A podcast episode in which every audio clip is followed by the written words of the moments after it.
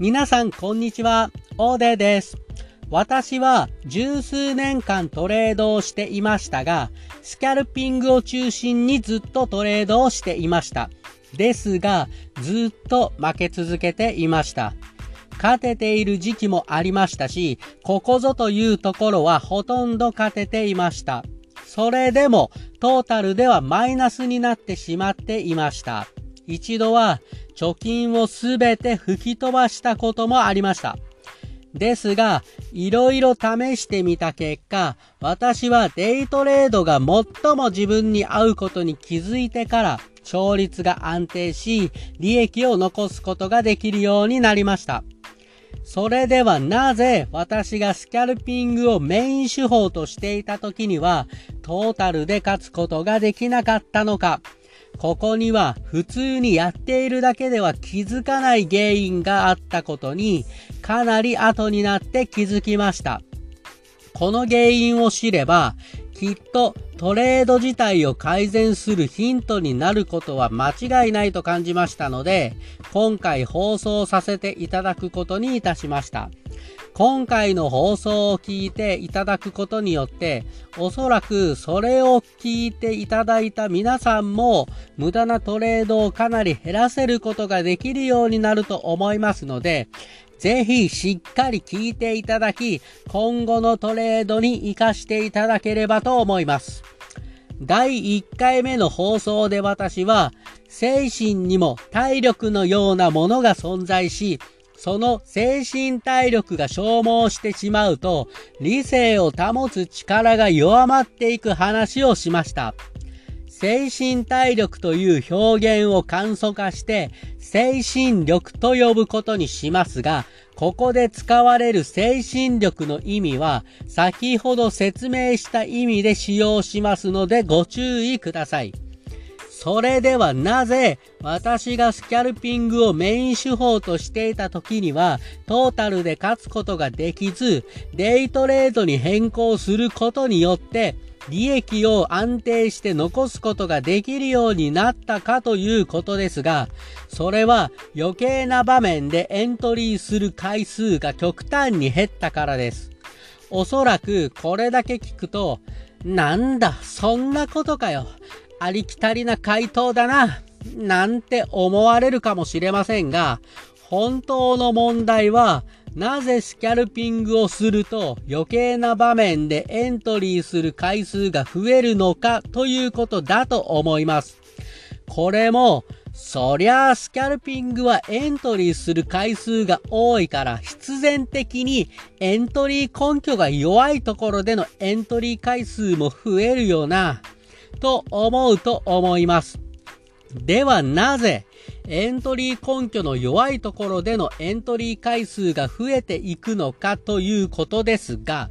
実際はスキャルピングとはいえ、本来はみんな勝つためにその手法をしていると思います。いくらエントリー回数が多くなると言っても、やはり勝てると思ったところでエントリーするのが本来ですよね。それなのに、後で振り返ると、なんでこんなところでエントリーしちゃってるんだよ？っていうのが私はかさんでいましたし、その後、どんなに反省して次こそはと思って相場に臨んでも、結局何年やっても改善することはできませんでした。まあこれが俗に言うポジポジ病とも言えると思いますが、もしポジポジ病だったり、私が陥っていた問題と同じ問題で悩んでいる人がいましたら、今から私が話す内容を聞いてみていただきたいです。きっと今後のトレードに活かせる内容だと自信を持って言えますので、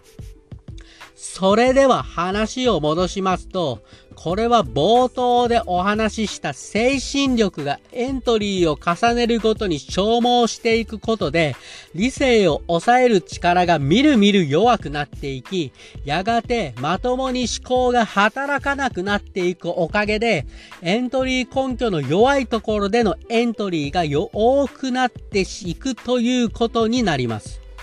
やはり大切なお金がかかっている相場です。ゼロサムゲームの欲望が渦巻く相場にエントリーするということは、それだけで感情が激しく揺れ、揺れ動きます。そして、損切りして負の感情が心を支配するという過程で、精神力は激しく消耗していくのですが、これは利食いの時でも激しく感情が高まり、その過程でやはり激しく精神力を消耗していきます。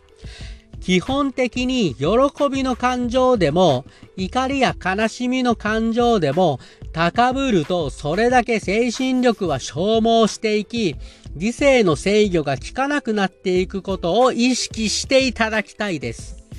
理性が効かなくなってくると、脳が本能で支配されていきます。脳が本能で支配されていくと、まともに考えることができなくなってしまいます。まともに物事を考えるという行為は、本能に支配されないことで初めてできるのです。トレードはよく確率論だという話をしますね。上がるか下がるかだけなので、何も考えずに勘だけでエントリーを繰り返せば、スプレッドを考慮しなければ、勝つ確率は50%ということになります。そして、ある程度優位性のある手法を見つけて、バックテストを行った結果、その勝率は60%だったとしたら、エントリーを重ねれば重ねるほど利益は残っていくはずですが、実際はそうなりません。むしろ60%程度では、やればやるだけマイナスがかさんでいくのが通常なのではないでしょうか。その理由は、先に述べたエントリーを繰り返すほど精神力が消耗して理性が抑えられなくなっていくことが要因となるのです。ですので、いくらですので、いくら反省して、次は同じようなエントリー根拠の弱い局面でエントリーは絶対にしないと誓って相場に臨んでも、最初は良くても、エントリーを繰り返すことでやがて精神力は消耗していき、理性が効かなくなり、まともな考えができなくなるという症状が起こることによって、結果、同じことを繰り返してしまうのです。これは本能の力によって起こることであり、基本的に人間は本能の力には勝てないようにできていますので、今までの私の例で言うなら、その対策論自体が間違っていたということになります。ですので、こういうケースで有効な対策は、いかに精神力の消耗を抑えながら相場に臨んでいくかが重要なことであり、いかに理性を保てなくなる前に相場から離れるかというのが有効な対策ということになるのです。私の場合は、その精神力の総量が少なく、エントリーを重ねると必ず息切れを起こしてしまっていたので、1日のうちで1回から3回が限界だなということを悟り、そうなると、そのレベルでのエントリーチャンスとなると、勝った時に利益が伸びる局面が多かったことで、スタイルをデイトレードのスタイルに変更したというわけです。はい、それでは話をまとめますと、まず、スキャルピングをしていると、どうしてもエントリー根拠の弱い局面でのエントリーが多くなってしまっていた。そして、その理由としては、エントリー回数がかさむほどに精神力が大きく消耗していき、結果、理性が保てなくなり、本能が顔を出してくることによって、まともな考えができなくなってしまっていくことで、エントリー根拠の弱い局面でのエントリーがかさんでしまう結果となった。そして、その対策としては、精神力の消耗を極力抑えながら相場に臨んでいき、理性を保てなくなるほど精神力が消耗してしまう前に、相場から離れるように自分をコントロールしていくようにする。この放送が気に入っていただけましたら、ぜひともフォロワーになっていただけるととてもありがたいです。あなたのトレードが上手くなることを心から願っております。それでは、ありがとうございました。